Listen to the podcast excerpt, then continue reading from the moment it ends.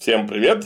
А у нас в гостях, кто бы вы думали, Александр Кадиров. Саша, привет! Привет, Хорошо, Клим. что приехал к нам с тревожной Белгородчины. Спасибо, спасибо. Не мог не приехать. Это очень хорошо. У нас по плану давно было запланировано про Генриха Наварского история. Ну да, война трех Генрихов. Как-никак, сколько уже? Три мы с тобой сделали. Да, Удар на улице Ферранри начали с конца, так сказать, потом Варфоломеевская ночь, то есть это начало большого пути, если так Да. можно выразиться. Потом у нас еще была с тобой битва при Кутра, когда мы Зум осваивали, точнее я.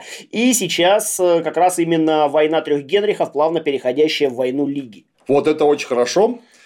Сейчас, перед тем, как начнем, выражу надежду, что Zoom мы все-таки освоим, чтобы делать ролики не раз в год по нескольку штук, а регулярно. Освоим, конечно. Тем Это более хорошо. есть много вариантов.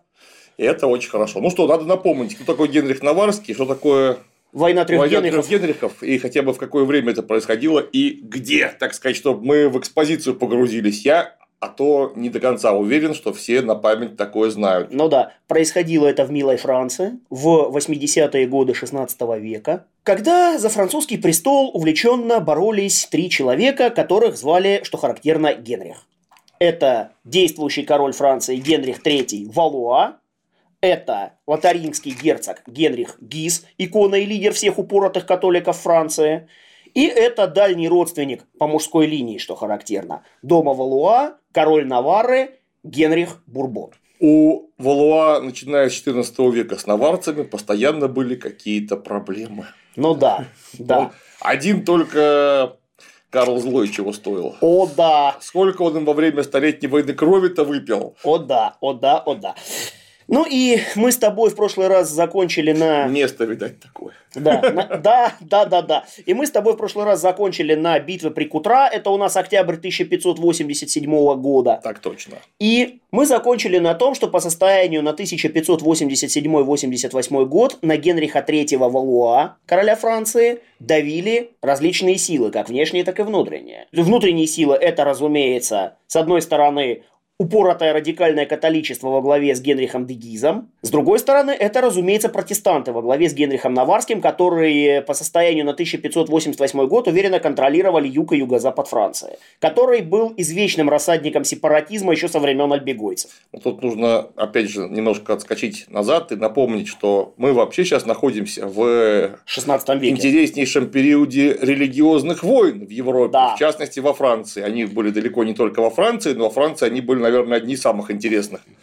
Естественно, между кем? Между протестантами, которых во Франции запросто называли гугеноты, что является сильно испорченным немецким словом э, геноссе, то есть товарищ. И католиками. Ну, а понятно, с кем бы еще во Франции могли воевать гугеноты. Ну и наоборот, католики с кем могли бы Причем в этих войнах э, начинает э, выкристаллизовываться еще и третья сила, но это чуть вперед забежал, поговорим о ней попозже. Тут, опять же, нужно заметить интереснейший парадокс, потому что мы привыкли для всей остальной Европы. Север лютеранский. Север лютеранский всегда. Вот Саксония, например, в Германии, Бранденбург. Бранденбург, безусловно. А, Швеция. да, и даже более того, в Польше была огромная протестантская община, и даже шире не в Польше, а уже В Великом княжестве даже Литовском. в Великом княжестве Литовском, да. А тут юг. А тут юг, да. В том-то и дело. Север был такой глубоко упорото католический, а юг э, как раз-таки наоборот протестантский. Тут опять же нужно пояснить, а то люди могут вдруг не понять, это сейчас будет некое предисловие, я перестану скоро перебивать, но опять же, Ничего чтобы, страшного, чтобы мы находились, чтобы мы находились в курсе. Юг Франции был очень похож, на удивление, на север Германии, потому что там было очень много торговли. А значит, было много буржуазии, а буржуазии было очень удобно. Вот эта самая протестантская форма христианского вероисповедания. Потому что она открывает социальные лифты, если мне память не изменяет. Ну, во-первых, она открывает социальные лифты, а самое главное, она весьма заманчива тем, что вдруг сообщили всем, что богатый человек совершенно не обязательно попадет в ад. Да, И даже очень может быть наоборот, потому что богатого человека любит Бог, только поэтому он и богатый. Если Ну бы он да. его не любил, с чего бы он был богатым? А поэтому это была очень удобная, как бы мы сказали, пиар-модель. То есть она была очень сильно обращена к народному населению. Во-первых, во-вторых, на какое-то время протестантские попы очень сильно дешевле обходились, чем католические. Это точно, потому что церковь более дешевая, вот этой всей обрядности, продажи должностей и прочих э, плюшек и привилегий. И самое главное, не надо платить папе римскому динарию Десятину. святого Петра. Да уж. Потому что это бесило всех до ужаса. Тут, конечно, приходилось платить, а тут раз, и вдруг можно вовсе не платить. Это точно. Это мы о внутренних силах поговорим. Опять же, тут нужно сказать, что десятина папа римским взималась еще как, но не нужно думать, что ее брали каждый год. Могли быть э, ситуации, когда по 10 лет, например, ее не собирали, по 15 лет не собирали, а потом брали разом и собирали за все. Так вот, это мы поговорили, о- да, это мы поговорили о внутренних источниках давления. С одной стороны протестанты с Генрихом Наварским, с другой стороны католики с Генрихом де Гизом. Так, Ну и, конечно же, французскую карту активно разыгрывали с одной стороны Испания, потому что, как известно, с 1584 года ГИС и католическая лига по факту находились на содержании у наикатоличейшего короля Испании Филиппа II Испанского. И, с другой стороны, Англия и мятежные Нидерланды, которые весьма активно поддерживали как раз-таки протестантов и Генриха Наварского. Более того, Филипп II планировал провести довольно любопытную комбинацию, потому что, как известно, это у нас 1587-88 год. Мгм. В это самое время Филипп планирует провести специальное военное мероприятие, а именно отправку флота, чтобы наказать одну королеву-еретичку. То есть, Лиску, да, паршивку. Лизу Генриховну, да, пошлую девицу, как ее, назыв- как ее называл наш Иоанн Васильевич. Иван Васильевич, кстати, еще пока вот только-только буквально помер недавно. Только- Только- Только-только помер, уже Федор Иванович правит. Так вот. И он собирает флот, известный в истории как Великая или Непобедимая Армада, и сталкивается с одной проблемой. Он сталкивается с тем, что корабли Армады довольно с большой осадкой. А порты Фландрии, контролируемые испанцами, в частности Дюнкерк и Ньюпорт, довольно Ну, мелководные. или Ньюпорт. Или как- как Ньюпорт, его да. Привычно называют по-русски. Ну, у нашего с тобой знакомого Сергея Махова Ньюпорт, э, я когда к видео готовился, штудировал его статью «Майдан по-парижски», всем рекомендую, кто не читал. Серега Махов скоро будет у нас здесь. Ух ты, круто, круто. Так вот, Филипп II решает провести довольно любопытную комбинацию. Он хочет посадить на престол Генриха де Гиза, потому что тогда король Франции попадает в сферу влияния происпанской политики, Франция выпадает из претензий на, из, из претензий на гегемонию в Европе, к чему стремилась Испания. И кроме того, в распоряжении Испании оказываются Амьен, Кале и другие порты, которые подходят для кораблей армады. И поэтому в мае 1588 года к Филиппу, точнее, извините, Генриху де Гизу приезжает испанский посол Мендоса, который Гизу мягко намекает, дорогой товарищ, ты нам торчишь 3 миллиона ливров, ливров золотом. Это очень много. И мы тебя спонсировали не для вот этих вот перформансов и борьбы с протестантами. Мы тебя спонсировали для того, чтобы ты стал королем. Давай-ка ты уже действуй. В итоге Гиз выезжает в Суассон, где сформирована, где стоит уже его частная армия. Одновременно он рассылает эмиссаров в Париж. Суассон это в Нормандии. Да, Суассон это в Нормандии, да. Он одновременно рассылает эмиссаров в Париж. И 12 мая 1588 года во Франции полыхнуло. Полыхнуло очень сильно. Началось с того, что 11 мая Гиз приезжает в Париж, его появление на улицах вызвало самый натуральный фурор, и 12 мая 1588 года колокола церквей Сен-Бенуа и Сен-Северен ударили в набат, и начался день баррикад. Сен-Саверен, значит, святой владыка? Да, да, да. Генрих III, как раз накануне визита Гиза, отдавший приказ о введении в Париж швейцарской гвардии, естественно, реагирует на сложившуюся ситуацию. Но он не ожидал, что сторонники Гиза начнут строить баррикады прямо на улицах Парижа, начнут перегораживать цепями городские улицы, начнут выковыривать булыжники из мостовой, чтобы использовать их в том числе в качестве метательных орудий. Что характерно, военные при дворе Генриха III, в частности капитан его гвардии Луи де Крион, предлагали королю сразу же перейти к силовому варианту развития событий. Наполеона у них не было. То есть, э, в том числе подтянуть артиллерию и размолотить эти самые баррикады из пушек. Ну, кстати, это была большая проблема, потому что сейчас люди, которые, может быть, были в Париже, сразу представили себе современный Париж с его вот такими вот проспектами шириной с половину Невы нашей питерской. На Ничего похожего нет. такого не было, конечно, в средневековом Париже. Там улицы были вот как два этих стола в хорошем случае. И вот это из пушки расколотить очень трудно. Да. Так вот, э, Крион предлагает королю разобрать баррикады и разогнать толпу, но Генрих III говорит, что, мол, авось обойдется, давайте подождем, и приказа не отдает. Однако под давлением военных он все-таки отдает приказ выступать швейцарцам, но уже поздно. Я сейчас свидетельство приведу одного из, э, так сказать, э, очевидцев событий. Цитата следующая. Мятежный дух, который появился впервые на Плас Мобер, распространился вскоре по всем прочим кварталам Парижа. Сразу же все цепи, запиравшие улицы, были натянуты, выходы из площадей были завалены баррикадами. Каждый старался принести побольше камней, и ими были немедленно забиты все окна, которые выходили на площади. Были сделаны все приготовления к тому, чтобы напасть и уничтожить королевские войска. Так вот, швейцарцы входят в Париж, выходят на парижские улицы, их с с баррикад, в общем, со всех окрестностей встречает град камней, стрел, пуль, арбалетных болтов. Естественно, на узких парижских улицах они в боевой порядок не развернутся, до баррикад не добегут и разбирать их не начнут. Правильно же?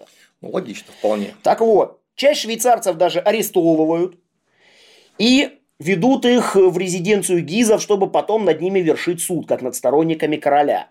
Тогда Генрих просит у Гиза отпустить швейцарцев, и Гиз не, был не прочь продемонстрировать королю свою власть над толпой, так что швейцарцев отпускают, а разрешают им беспрепятственно Покинуть отойти в Лувр. Париж? Да, отойти А, в в Лувр. Лувр уйти. Отойти в Мгм. Лувр. На следующий день, 13 мая 1588 года, отряды сторонников католической лиги, которыми командовали господин де Менвиль, право Парижа де Бриссак и сестра Гизов, герцогиня Монпансье, захватывают городскую ратушу. То есть, по сути, все основные жизненно важные центры города, за исключением Лувра, находятся под контролем легистов. И тогда Генрих III решает э, воспользоваться единственным вариантом для спасения, а именно бегством из Парижа. Вот опять же, я, за- я зачитаю, если можно. Конечно, лучше, можно. лучше Филиппа Эрланже никто об этом не говорит.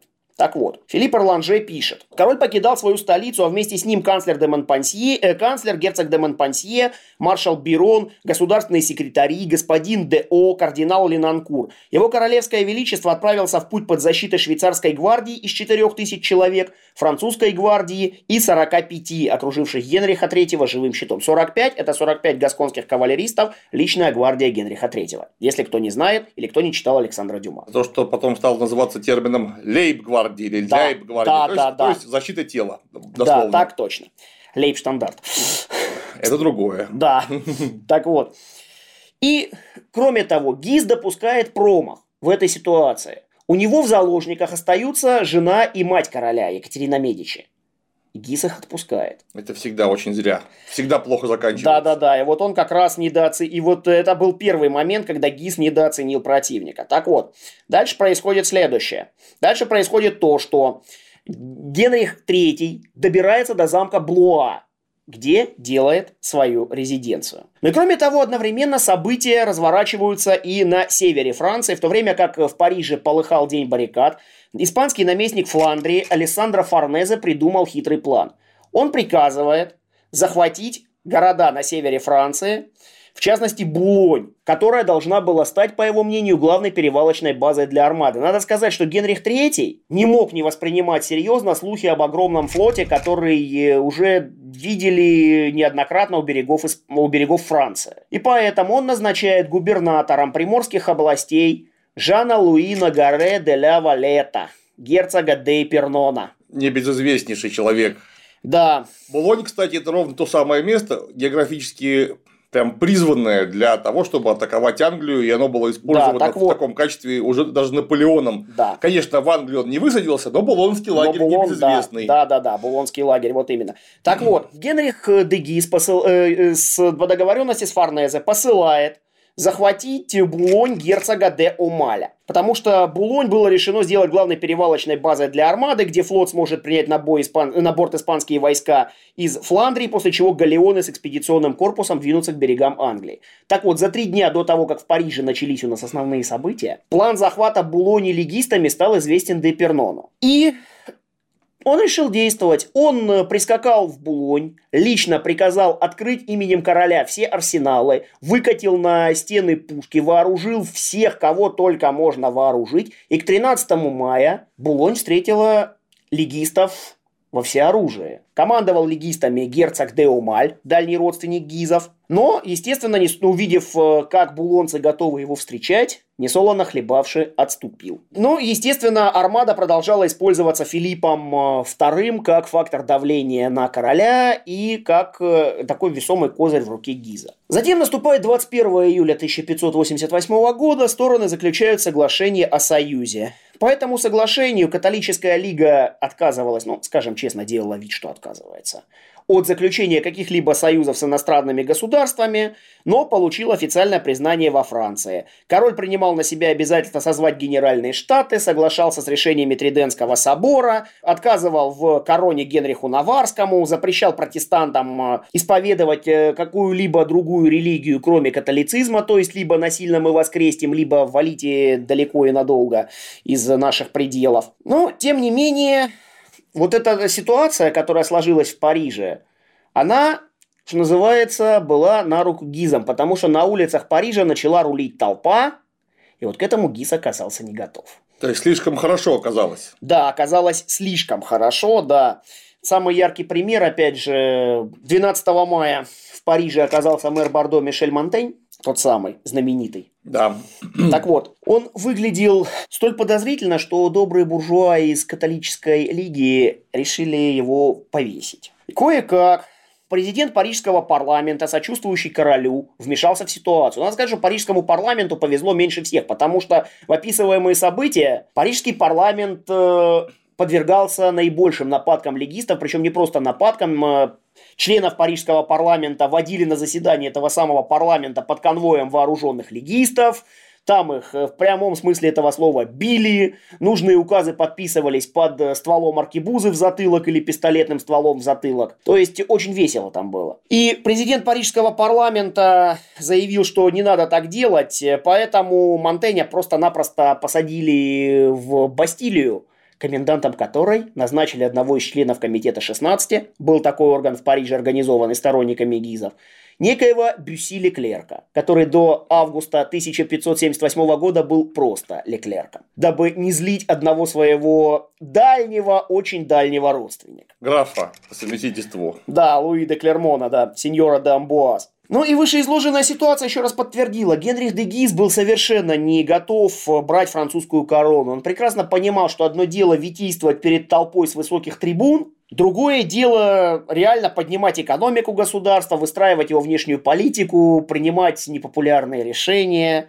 Так опять же, куда нужно было протестантов девать, да, от куда... что он корону на себе наденет, протестанты да, не пропадут. Да, кроме того, опять же, Конечно, родственников ему удалось пристроить. Э, допустим, кардинал Лотаринский стал по факту главой церкви, герцог Маенский получил под контроль Англию. Герцогине Монпансье ничего не было надо, она просто размахивала на каждом углу серебряными ножницами и грозилась, дайте мне валуа, я, ему, я к двум коронам, которые у него есть, добавлю ему еще и третью, то есть танзуру. То есть угрожал его в монахи постричь. Да, да, его, э, у него выбор был простой, или в монахи, или к ангелам или к Богу. Так вот, Франция погрузилась в пучину гражданской войны. Между тем, непобедимая армада уверенно двигалась к английским берегам, и 30 июля она вошла в канал. И, казалось, не было силы, способной помешать им. Все наскоки англичан были отбиты, и 5 августа 1588 года армада встала на рейде Кале мэром которого был некто Жиро де Милон. Старенький дедушка, принимавший участие в захвате Кале еще Франсуа де Гизом, потерявший там ногу, при этом ярый гизар. Но Демилон понял, что ссориться с Деперноном ему себе дороже, мягко говоря, поэтому он занял нейтральную позицию и разрешил стоянку кораблей только на внешнем рейде. В это самое время между испанскими руководителями операции идут споры, как им действовать дальше. Потому что Медина Сидония, командующий армады, Дон Алонсо де Гузман Эль Буэно, герцог Медина Сидония, обратился к наместнику во Фландрии Алессандро Форнезе с просьбой переправить его войска морем на корабли армады. Форнезе отказался. Тогда Дон Алонсо предложил сделать э, другой вариант. Он предложил собрать терции и совершить марш-бросок до Кале через Фландрию. Ну, при должной, как говорится, при должной ловкости эта ситуация могла быть реализована, этот Там, план мог быть принципе, не так реализован. далеко. да, не так далеко, да. Но, опять же, это было нарушение статус-кво французской территории, но кто у французов-то спрашивал в их нынешней ситуации. Так вот, Однако и тут Форнезе от- отказался. Что было дальше, ты прекрасно помнишь. Все прекрасно помнят, надеюсь, кто в школе учился. Разбито Потому и развеяно по всем румбам, как говорил сэр Фрэнсис Дрейк. Так вот, но там э, было еще кое-что интересное. В ходе вот этих самых боев с непобедимой армадой э, произошел э, случай, когда было всем продемонстрировано, насколько сильно и англичане, и испанцы ценят суверенитет французов. Никак. Да, вот в том-то и дело. В общем, там получилось как? Э, Во время боя командующий испанским Голиасом Сан-Лоренцо Уго де Манкада из-за поломки руля был вынужден направить э, свой корабль в Кале. Но на подходе к гавани сильная волна снесла корабль на мель, а на борту было огромное количество серебряной посуды и золотой посуды. Неплохо. Естественно, преследующие корабль английские пираты кинулись на Сан-Лоренцо и обнесли его до нитки. Когда мэр Кале и генерал-губернатор города послали туда соответствующую делегацию, Ну как же, береговое право. это Береговое теперь- право это- же наше. да, это теперь наше, все, и стали говорить англичанам, вообще-то, ребят, э, то, что корабль разбился на французской территории, поэтому все наше. На это один из пиратских капитанов сказал э, делегатам, передай мой король, твой, э, передай твой король мой пламенный привет, что-то в этом роде. Э, До кучи англичане отобрали у пришедших французов серьги, кольца, цепи, в общем, все, что только можно. Удачно зашли словом. Да, словом, удачно зашли, да. Но вместе с тем э, кое-что французы с, Гал- э, с Голиаса увели. Депернон все-таки подсуетился. Потому что когда 12 августа Генриху III в замок Блуа прибыл испанский посол Мендоса, Генрих э, первым делом выразил соболезнования наикатоличейшему королю Испании в связи с провалом операции. Мендоса сказал, «Э, какой провал, мы разогнали еретиков, мы победили. Да, сказал Генрих, а тогда вот это откуда? И в этот момент в зал заходит примерно 100 с лишним турок и берберов, которые были прикованы к веслам э, на Сан-Лоренцо. Когда Мендоса сказал, что это подданные испанского короля, Генрих ответил, они были подданными испанского короля, точнее не подданными, а пленниками. Но на французской земле они обрели свободу. Французы регулярно делали такого рода, я бы сказал, реверансы в сторону турок и берберов, потому что, как мы помним, еще со времен Карла V они турок регулярно подпускали испанцам, чтобы Да. им было повеселее. И на турецких кораблях регулярно находили французские пушки и мушкеты, меченые королевской лилией французской. Да, арсенальные. Да-да-да. Так вот, разгром армады развязал Генриху руки. Он э, сразу же отправил всех э, министров, навязанных ему Советом Лиги, в отставку, а Екатерину Медичи посадил под домашний арест, чтобы не лезла больше в большую политику. Однако на общее ухудшение обстановки во Франции это повлиять не могло. 16 октября 1588 года во Франции созываются Генеральные Штаты. Мне вот только непонятно во всей этой истории, я уже много раз читал исследования, еще больше источников касательно разгрома непобедимой армады. Я не могу понять отношений между Мединой Сидония и Александром Форнезе. Они же вроде как одно дело делали, но А у них тако- а что-то такое было ощущение, настолько что- не в порядке. Они троллили друг друга постоянно и, мягко говоря, ненавидели. Ну, просто. просто Форнезе по факту очень сильно Медину Сидонию подставил. Да. Потому что если бы он действовал быстро, Неизвестно, как бы пошла дальше история. просто весь этот флот не стоял бы на внешнем рейде Кале так долго. Да. Но Форнезе по факту, да, действительно подставил Дона, Дона Алонса. Так вот, 16 октября 1588 года созываются Генеральные Штаты. Точнее, должны были их собрать еще 15 сентября. Но Чего ждали так долго? а того ждали, когда их созвали, Гис э, сказал, извините, много протестантов и политиков, штаты нелегитимные. Поэтому давайте устроим перевыборы. В итоге, когда среди депутатов Генеральных Штатов где-то на 75% было сторонников католической лиги, Вот теперь можно. теперь, да, Штаты легитимные. Штаты тут же навязывают Генриху свои условия. Генрих должен Тут был, Опять нужно напомнить. Генеральные штаты – это все сословное собрание да, французского народа. да, То есть там какое-то количество депутатов э, от всех сословий, начиная с крестьян крестьян, заканчивая дворянами. Да, так вот, и на Генеральных Штатах Генриху выкатывают следующие условия. Во-первых, снизить налоги. О, Земский собор, точно. Да, Земский собор. О, Веч. А нет, Веч это немного другое. Веч это совсем другое. Так вот, Генриху выкатывают целый ряд условий. Условие раз – снизить налоги. А в свете того, что ливр обесценился на четверть э, с 1576 года. Но это же все накладывалось еще на революцию цен, которая да, в да, да, да, да, да, в это время. Да, да. Далее. Неуклонно преследовать протестантов в своих владениях отказать принцам-еретикам, ну, понятно, на кого намек, на Генриха Наварского и на принца Канде. Не будем говорить, кто, но это Наварский и Канде. Да, да, не будем говорить, кто, но это Наварский и Канде в праве наследования престола. Ну и самое главное, соблюдение всех решений Триденского собора. Когда Генрих спросил, хорошо, я подпишу эти условия, я буду, я их выполню, Скажите, пожалуйста, что я с этого буду иметь? Ему намекнули, ну, тогда мы тебя, скорее всего, не убьем. Уже немало. А с Да. другой стороны, а, при этом нужно было бы что-то пообещать материальное. Ну да. Все-таки не последний человек. Зачем Ну, так его вставить-то в безвыходное О, положение? А, а его ставили в безвыходное положение. Или монастырь, или... Слушайся, в общем. Да.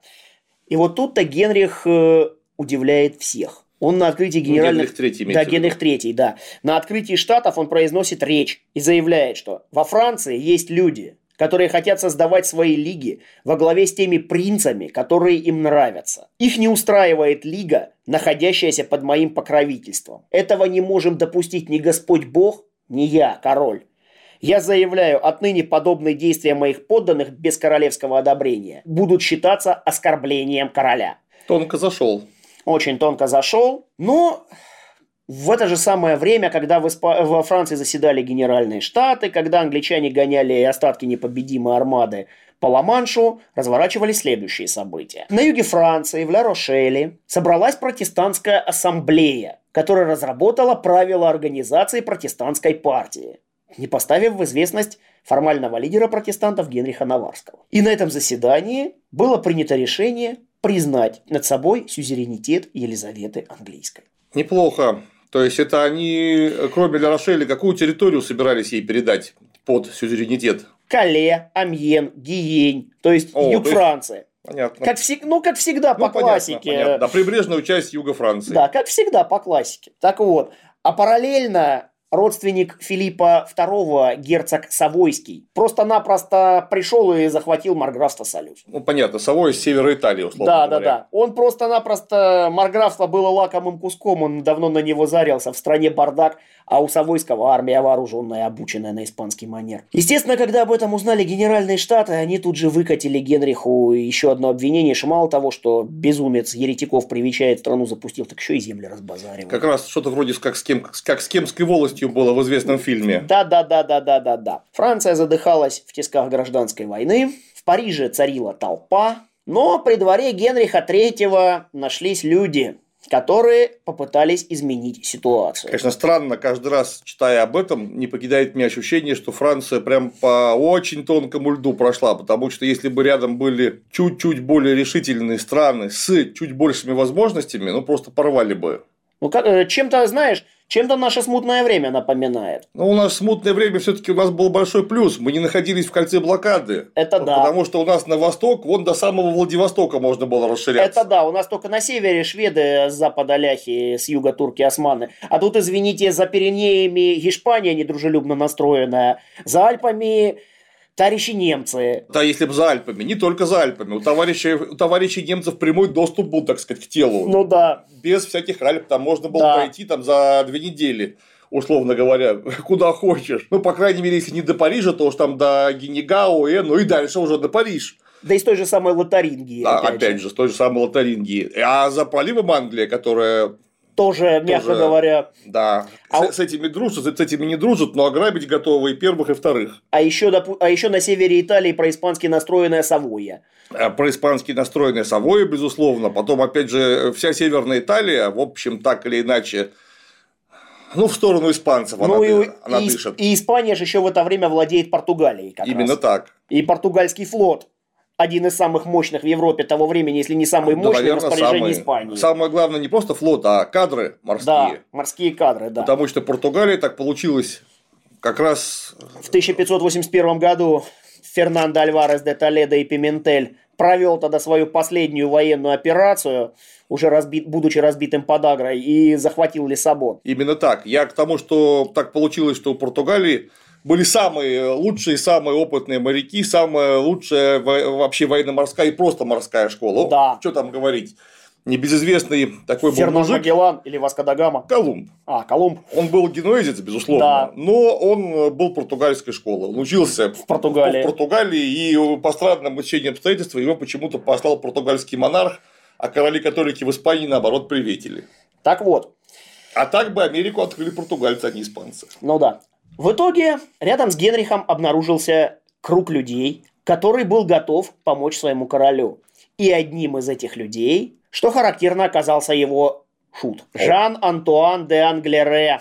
Нам он хорошо известен под псевдонимом Шико. Шико. Да. Ну, а в переводе с французского, насколько мне, изменя... мне не изменяет память, обломок зуба. Ну, сразу хочется сказать, Дюма не погрешил против истины, изобразив Шико таким э, персонажем э, что-то в- среднее между Джеймсом Бондом и капитаном Алатристе в двух своих романах «Графиня де Монсоро» и «45». Шико был не просто шутом. Во-первых, у Шико был капитанский чин. Он некоторое время был комендантом замка Ложь. Ложь – это то самое место, где в свое время была резиденция Людовика XI в 15 Да. веке. Так вот, Шико был долгое время комендантом замка Ложь. Он принимал участие в физическом устранении Ларош-Фуко во время Варфоломеевской ночи. Ага. Как раз в это время стал доверенным лицом Генриха, тогда еще Генриха Анжуйского. И был при нем, э, как это называется, портеманто. То есть ходячий шкаф э, с теми сведениями, которые не стоит доверять бумаге. И, кроме того, по состоянию на 1587-88 год Шико соз- располагал довольно-таки мощной агентурной сетью, которая имела людей даже в верхах лиги. А шутом было быть очень удобно. Потому Да. что, с одной стороны, шут при короле – это очень не последний человек. А с другой стороны, ему нет необходимости за каждое слово свое оборачиваться и думать, не вызовут ли его на дуэль прямо сейчас. Да, а учитывая, что он был не просто шут, а, шут, а дворянин и шут с военным опытом, он сам мог. Так нет, дело в том, что Да. как- какой бы ты ни был Брюс Ли, но если тебе нужно постоянно думать, Да. что, что сказать, Да, не, да, да. не придется ли драться, а Ну шуту да. все можно. Да. Он, а что вы хотели? Ну как, Я он, шут. ну как он в графине де Монсоро говорил? Ну я же дурак, а вы люди умные. Блин, вот так и хочется нам с тобой, э, так, и- так и хочется с тобой обозреть нашу экранизацию. Ну, можно и обозреть, только не посерийно, уж больно их много, этих серий. А мы можем в соответствии истории, фехтование, которое ты любишь, и костюмы. Да, То есть вот так вот, как вы Грозного обозревали с да, это Демьевичем. можно. Но это мы отвлеклись. Это мы отвлеклись. Так вот. В общем, Шико инкогнито приезжает в Париж. И оттуда он шлет королю длинные отчеты о том, что в Париже творится.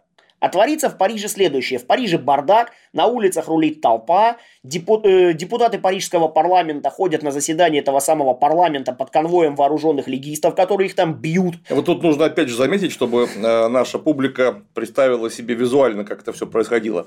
Это возможно было, вот этот фокус с приездом инкогнито куда-то, он был возможен почти исключительно в Париже, во всей Европе. Да. Просто потому, что Париж был чудовищно гигантский. Он был Да. размером с неплохой современный город. Потому что С там, конечно, не с Питер, но там все равно жило миллион человек. Это же, по-моему, один из самых больших городов Европы, если не Это самый один большой. из самых больших городов мира и однозначно самый большой город в Европе, потому что там вслед за ним Лондон, там что-то 50 тысяч человек жило. Про Берлин я вообще молчу деревня. Бе- Берлин это была в то время деревня, был очень богатый Мадрид, но он был все равно меньше Парижа, причем, Лиссабон. причем сильно меньше Парижа. Ну то, ну, то есть приехать, э, например, в Лондон инкогнито, где живет 50 тысяч человек, и все просто всех знают в лицо, ты там не затеряешься. Ну, то есть, по факту, может быть, Москва и Стамбул могли В поспорить. то время Москва уже не могла, конечно, потому что это было после разорения 1571 года Девлет-Гиреем. Он, кстати, в книжке по этому поводу, наверное, хорошо сказано, которую нам Виталий Пинской подарил. О да, Виталий Викторович могет, умеет, практикует. Вот, так это ж 500 1571 года Москва сожжена, и то в Москве жило до сожжения около 80 тысяч человек, Ну да. а отнюдь не как в Париже. То есть, это Мегаполис. это 10 Моск... Московий. 10, А- мо- 10 Москву. Москв, как сказать-то правильно, Москов, Москв сколько? Москву. Короче, 10 городов размером с Москву. Вот в нем затеряться было вполне реально, потому что слишком много людей. Ну да, так вот, э, я остановился на том, что депутатов вводят под конвоем легистов, там их бьют, да? Да, да. Да, их там бьют, угрожают оружием. Кричат ли при этом «Шпага возьми, Аркебуза возьми», Шико не писал.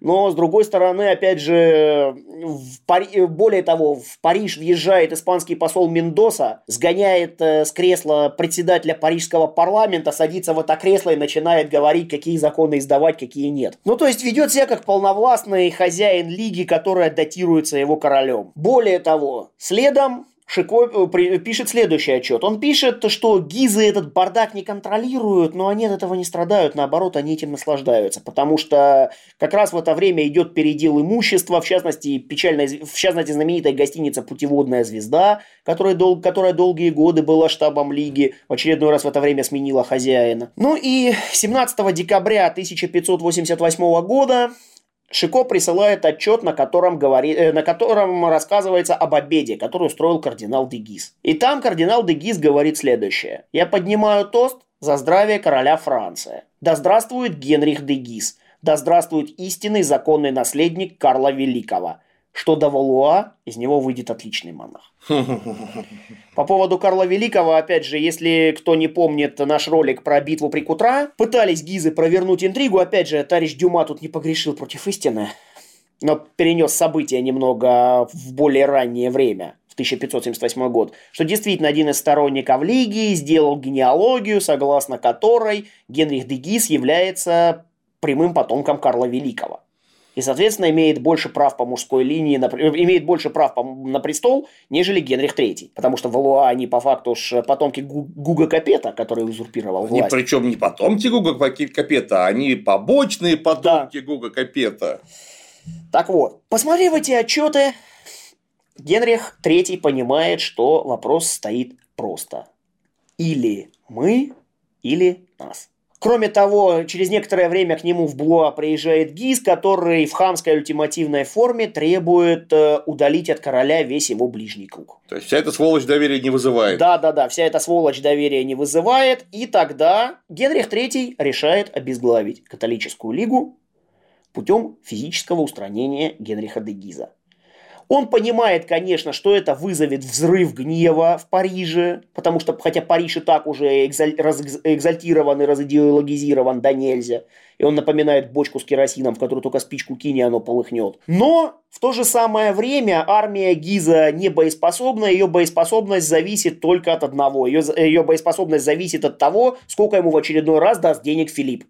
Второй. А в это самое время как раз Филипп испытывает небольшие проблемы, э, точнее, большие проблемы с деньгами, потому что вот эта вот операция, которая планировалась как молниеносный разгром Англии, она превратилась в затяжную войну. И к веренице противников Филипп II получил еще одного. Через некоторое время Филипп вообще объявит о банкротстве. Да, кстати. Так вот. Ну и Генрих III совещается с маршалом де Омоном, с государственным секретарем господином де О, с магистром Дарамбуе, но опять же там же присутствует э, господин де Луаньяк, капитан 45, и говорит, что с Гизом надо что-то решать. Проще говоря, его надо убить. Господин де Луаньяк это было что-то вроде нашего Рамзана Ахматовича, судя по всему. Господин, ну, это нечто среднее между, да, между Рамзаном Ахматовичем и начальником ФСО. Это командир 45. Ну, понятно, понятно. Просто... Да, 45 гасконцев. Он, он же должен был говорить немного с таким акцентом. Да. Но, мы, но, мы же, но мы же помним, как, что будет, если переложить «Три мушкетера» на современные реалии. Да? Парень из аула мага приезжает э, вступить... Покорять в... Москву. Да, приезжает покорять Москву и знакомиться с Карачаем, э, с Карачаем Асланом, э, дагестанцем Салманом и, авар, и аварцем э, Махмудом. Вот это по факту. Так вот, э, естественно, э, первый, кому обращается ГИЗ с просьбой, э, точнее Генрих III с просьбой ликвидировать ГИЗа, это Декрион, капитан гвардии.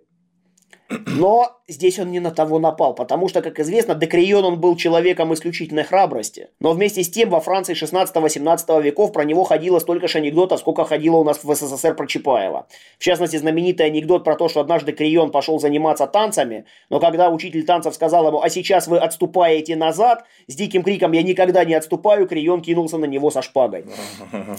Так вот, ну, естественно, Крион здесь повел себя в, своем, э, в своей обычной манере, сказал, что давайте я его на поединок вызову и заколю. Но этот вариант отпал сразу же. Потому что еще непонятно, кто кого заколет, да и как-то слишком публично. И да, вообще... да, да, да, да, да, да. Вопросов слишком много. 21 декабря 1588 года Генрих де Гиз приезжает в замок Блуа, в резиденцию короля. Как обычно, весь в белом, как он был 12 мая 1588 года. Это, кстати, со значением, потому Да. что королевское знамя белое с золотом, Да. непосредственно королевское знамя, так-то герб Франции синий с золотыми лилиями, ну, золотые лилии на лазоревом поле, естественно. Да.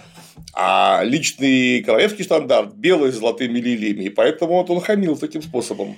Он- Одевался со значением. Он заявляет, что не мил он своему королю, освободите меня от должности генерал-лейтенанта королевской армии и отпустите меня в Суассон. А в Суассоне стоит его личная армия, которая еще, кстати говоря, помимо 300 тысяч IQ золотом получила еще 6 тысяч испанцев. Солдат. То есть полная терция. Ну, да, полную терцию, да. Король понимает, все, красная черта, за котор... переход за которую означает физическое устранение Гиза, она уже пройдена. Дальше все, дальше развал страны, дальше Гиз позовет на помощь испанцев, за протестантов приутся голландцы с англичанами, из-за Альп и не только из-за Альп, неодобрительно на все это дело посматривает кайзер Рудольф II, и уж бравые немцы точно в стороне не останутся, как в качестве наемников, так и в принципе в качестве имперских контингентов. Да, у них там масса была интересов э, на французских землях. Это Они про точно. Бургундию думали. Да-да-да. Так вот, он, э, Генрих III, э, назначает Гизу еще одно свидание. Это свидание должно было состояться 27 декабря. Все в том же в замке Блуа. Герцог Майенский, это младший брат Генриха де Гиза, Мендоса, герцогиня Монпансье, они говорили Гизу не едь, потому что ты оттуда уже не вернешься, дорогой товарищ. Но Гиз откровенно презирал Генриха III, он считал, что по сравнению с ним в качестве поли- в, в- в мастерстве по, по части политических интриг и политического маневра Генрих III просто ноль без палки. И эта беспечность ему очень и очень дорого стоила. 27 декабря 1588 года он приезжает в замок Блуа. Опять-таки весь в белом. Проходит в тронный зал, там его встречает королевский секретарь и говорит, король вас ждет в старом кабинете. Тут же сидят пять человек из 45, которые занимаются тем, что играют в шахматы. Или делают вид, что играют в шахматы. Гиз берет со стола бонбоньерку с сухофруктами, то есть это такая ваза, э, ваза специальная, ну, для конфет, наверное. Там сливы засахаренные у него лежат. На другой руке у него плащ. Он идет по направлению к старому кабинету, но он не знал, что чтобы попасть из трон- что дверь, которая вела из тронного зала в старый кабинет короля, замурована. Генрих приказал ее замуровать. И теперь, чтобы попасть из, трон, из зала заседаний Королевского совета в старый кабинет, надо пройти через длинный узкий коридор. Он идет по коридору, там он видит еще 8 человек из 45 во главе с Луаньяком, еще четверо стоят возле лестницы. Он начинает понимать, что что-то не так. И в этот самый момент с криком «Умри, предатель!» один из 45 бьет его рукоятью кинжала в висок. Тут же на него кидаются остальные из 45, естественно, пытаясь э, отбиваться. пла- Гиз пытается отбиваться плащом и бомбоньеркой. Но, супротив шпах и кинжалов, по-моему, это все-таки не аргумент. А что он думал, э, придя, ладно, он приехал навстречу, что он думал, придя вообще без охраны? Он приехал в сопровождении кардинала Лотаринского. Кардинал Лотаринский ждет его в зале. Это Когда, когда он услышал... шпагой добрым Да. словом можно сделать гораздо больше, чем просто добрым Так словом. вот. Где была его гвардия личная? Ну вот не было его гвардии, когда как раз он в замок Блуа пришел. Это как-то очень странно. Учитывая, э, как он раздраконил э, короля и все его окружение. Но вот он его недооценил откровенно, короля и его окружение, да. Нет, я понимаю, что приехать ему явно было нужно. Просто Да. потому что если бы он не приехал и просто поехал в Суассон собирать армию, это приличия не были бы соблюдены. Да. А приехать-то, ну, взять с собой хотя бы человек 200, ну так, на всякий случай. Ну, видимо, слишком оборзел. Видимо, слишком надеялся, что Генрих его не тронет. Это прямо какая-то вот для меня полная непонятность. Просто вот э, столько лет доводить до белого коленя не только ситуацию, но и персонально Генриха. И, перс... и, и весь французский королевский дом, начиная с 1572 года. Вот-вот-вот. И потом явиться в одиночку в резиденцию. Как-то это очень опрометчиво. Да, учитывая, что э, да, в одиночку, и еще и пойти в тронный зал в окружении, знаешь, а, видев, увидев в тронном зале, что вдруг неожиданно со своего места подрываются, идут за тобой пять гасконцев, еще несколько, еще восемь ждут тебя в узком коридоре, и ну, еще когда, четверо возле когда лестницы. ты уже зашел в узкий коридор, уже поздно было думать. Да. Там уже все было понятно, а как-то это странно очень. Кардинал Лотаринский, который услышал э, звуки, шум борьбы и все прочее, он, э, он дико заорал, моего брата убивают на помощь, но к нему подошли еще люди из 45 и сказали, не дергайся, будешь следующим. В итоге э, кардинала посадили в тюрьму, спустя два дня после описываемых событий он э, был также удавлен в тюрьме. Естественно, после того, как Генриха де Гиза потыкали шпагами и кинжалами, его карманы обыскали, и там было обнаружено любопытное письмо, адресованное Филиппу II со словами «На поддержание состояния гражданской войны во Франции нужно 7 миллионов ливров золотом ежегодно». Это понятно, за него написали. Генрих де Гиз, наверное, был все-таки очень опрометчивый человек, судя по его действиям. Но не настолько, чтобы таскать с собой подобные Такие важные документы. документы, да. Но, тем не менее, да, ладно, ну, может, конечно, все-таки отбиваться все-таки от шпах и кинжала в вазы с сухофруктами и поехать туда без гвардии. Ну, просто а зачем с собой таскать такое письмо? Просто в чем смысл? Да. Я не вижу, что тут есть хоть какое-то логичное обоснование, кроме того, что за него написали это письмо, положили, так сказать, на тело и торжественно нашли. Ну, да, может быть, такой вариант. Вот что могло с ним быть? С ним могла быть его печать, которую тут же приложили вместо подписи. Ну да. Вот это запросто. События продолжают развиваться. Вообще, когда читаешь про войну трех Генрихов, э, когда читаешь подлинные источники, читаешь того же Эрланже, думаешь, господи, какой каматрон, ребят, вы чё? Ну, это это придумать невозможно. Да. Такое. Какой гаматрон, вы что, и никаких тебе сисек, драконов и прочего. Это мы опять отвлеклись, простите. Так вот, 5 января 1589 года умирает Екатерина Медичи. Но, опять же, напомним, что Екатерина Медичи была больше, чем вдовствующая королева э, во Франции. 70-х, 80-х годов 16 века, потому что после того, как некто Де Монтгомери засадил копьем на турнире, не вброс, а в глаз Генриху II. Генриху II, единственным мужиком в доме Валуа, несмотря на то, что она была женщиной, была как раз Екатерина. Безусловно, она очень много чего организовала во время своего правления. В частности, Варфоломеевскую ночь. Да, это самый известный результат деятельности. Так вот, э, по легенде, она сказала Генриху перед смертью, «Сын мой, ты хорошо раскроил, попробуй сшить». Опять же, согласно свидетельствам очевидцев, ее смерть не произвела такого уж ажиотажа в обществе, потому что черную королеву, мягко говоря, не любили. Ну а 6 января... Тысяч... Ну, во-первых, по себе кроваво оставила след, во-вторых, она же иностранка, как да, крути. Да. А 6 января 1589 года до Парижа дошли известия о том, что убили Генриха де Гиза и кардинала Лотарингского. И Лига тут же отреагировала двумя спланированными акциями. Первая акция был самый натуральный флешмоб.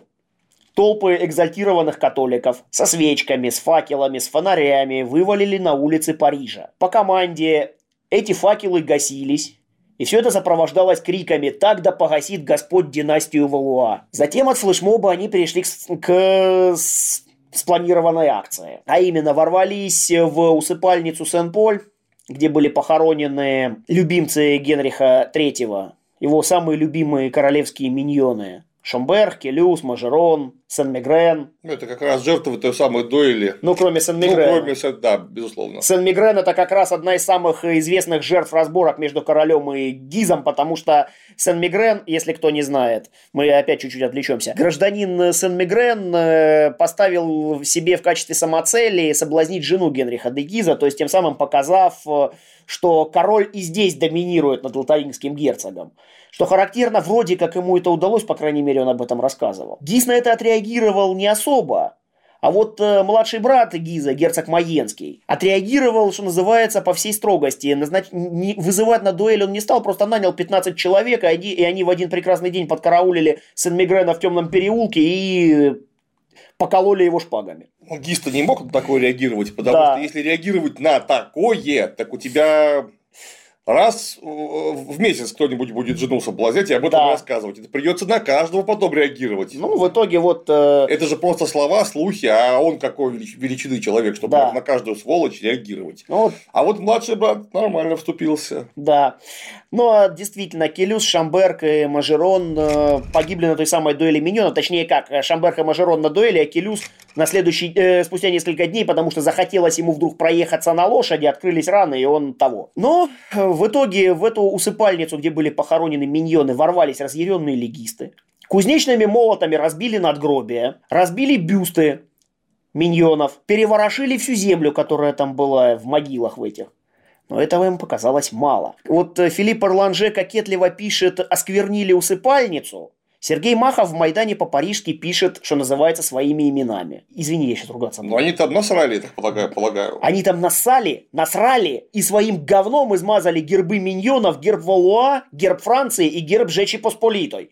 О, нормально. Ну, потому что Жечь, Жечь, Жечь Посполитой, э, Жечи Посполитой не повезло в свое время иметь королем Генриха Третьего. Очень недолго, правда, но, Но все равно. Факт имел место быть. Конечно, это у него в резюме было записано. Был королем ржачи пос- посполитой. Да, в итоге вот гербы все были измазаны легистскими фекалиями. Ну, в общем, памятник э, архитектуры и истории был уничтожен. Затем в феврале 1589 года в Париж въезжает герцог Майенский. Узнав об этом, столицу покидает Шико. Герцог Майенский узнает, что королевский шут был в Париже, посылает за ним э, группу с целью ликвидировать, но Шико удается убить преследователей и вернуться к Генриху. Лихой. Ну да. Затем Бюсси Леклерк с толпой вооруженных легистов врывается в парламент. Президента парламента Орле бьют, отводят в Бастилию. Президентом парламента назначают некоего господина Брессона. Брессон говорит, я не буду, не заставите, не буду я президентом парламента. Ему представляют к голове пистолет, говорят, а если так? А так буду.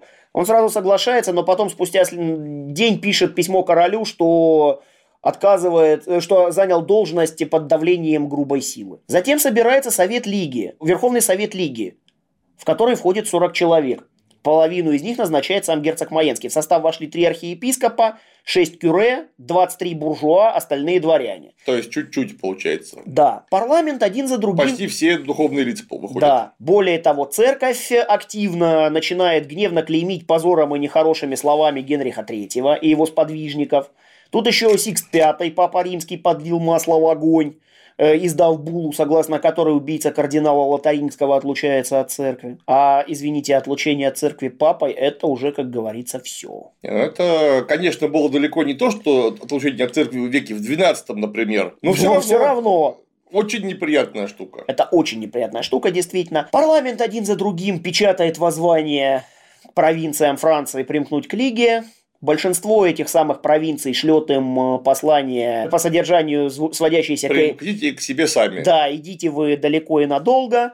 Вот если мы, кстати, если мы посмотрим на карту Франции, мы увидим синий легистский север, красный протестантский юг и вот белый центр это вот как раз те провинции, которые орали, уроды, перестаньте воевать, дайте нам нормально жить. Они же, вы ж тут мимо постоянно ходите, прекратите делать это. Да, и вот как раз, кстати говоря, вот э, именно в это время окончательно во Франции выкристаллизовывается та самая третья сила, о которой я говорил, так называемая партия умеренных католиков, как ее называют в зарубежной историографии, в отечественной историографии, и партия политиков, как ее называют в историографии зарубежной. Суть этой партии заключалась в следующем. Свобода вероисповедания, но с приматом католицизма во главе угла должны стоять интересы Франции. Это они подсмотрели, естественно, э, в совсем недавнем опыте Карла V и его северогерманских друзей-саксонцев.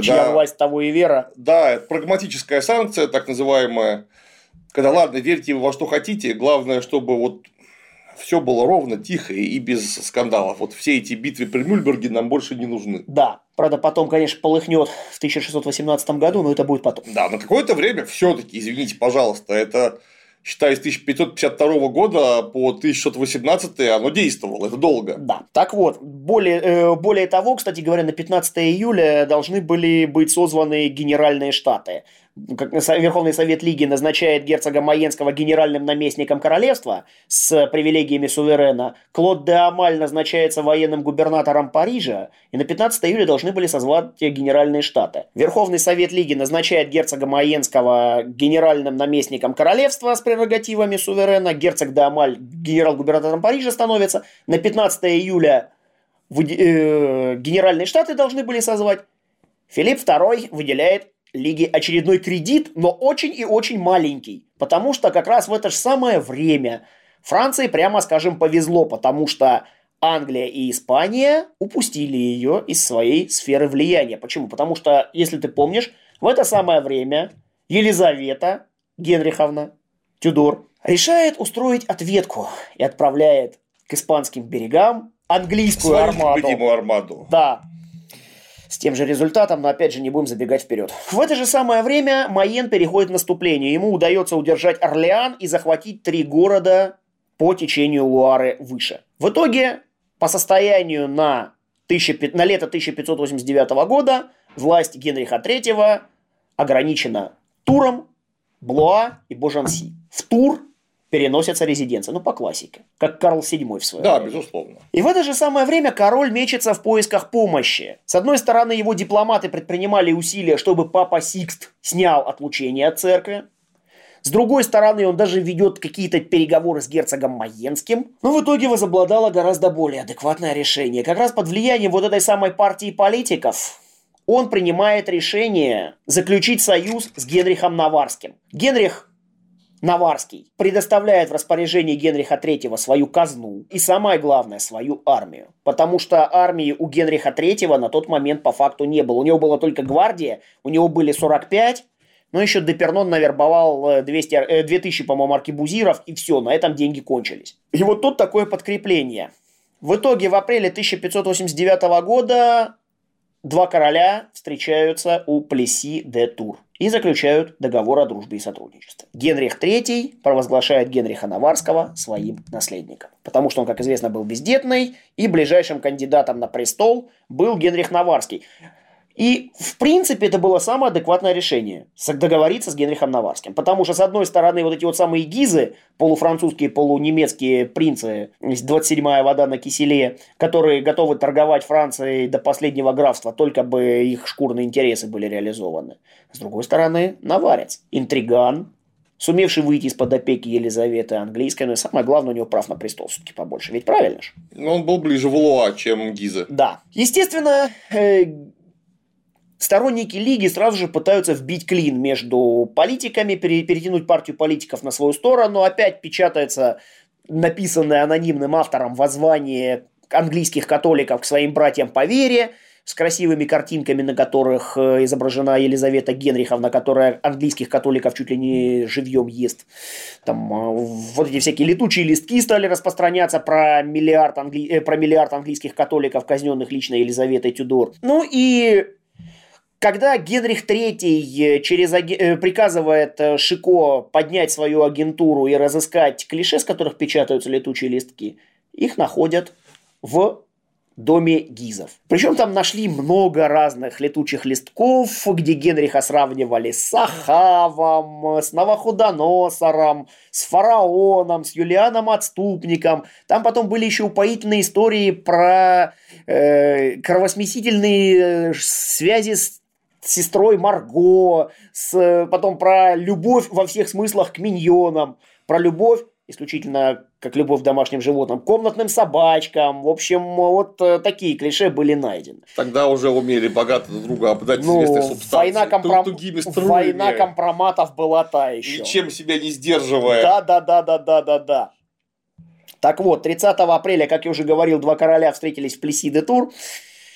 И здесь Генрих IV, точнее Генрих, тогда еще Генрих Бурбон, Генрих Наваррский, он, э, чтобы успокоить своих друзей, которые помнили Варфоломеевскую ночь и помнили, как на него из-за портьеры прыгал э, Карл IX с кинжалом и дикими криками «Смерть Бастилия или месса», он лично приехал э, к Генриху Третьему в сопровождении 200 дворян и даже не стал пододевать кольчугу под камзол, как он это делал на переговоры с Екатериной Медичи. Ну, хоть 200 дворян взял, в отличие от дурачка Дегиза. Ну, вообще, я с Маховым не могу не согласиться. Вот когда читаешь, Гиз реально по умственным способностям это принц из Шрека. Так, э... судя по, и судя по документам и по источникам. Я не знаю, он одно время действовал исключительно умно, хотя, может быть, не он сам, а у него были люди, которые ему крепко советовали. Я тебе так скажу. Вот судя по тому, что читаешь про войну трех Генрихов, гражданин Меченый очень хорошо мог в пиар. А вот, э, допустим, как полководец, герцог Маенский тот же самый, он намного выше котировался, чем он сам. Опять же... Так ему не нужно было быть полководцем. Но... Зачем? Он же возглавлял... Да, он возглавлял творческий Лигу, да, коллектив. Да.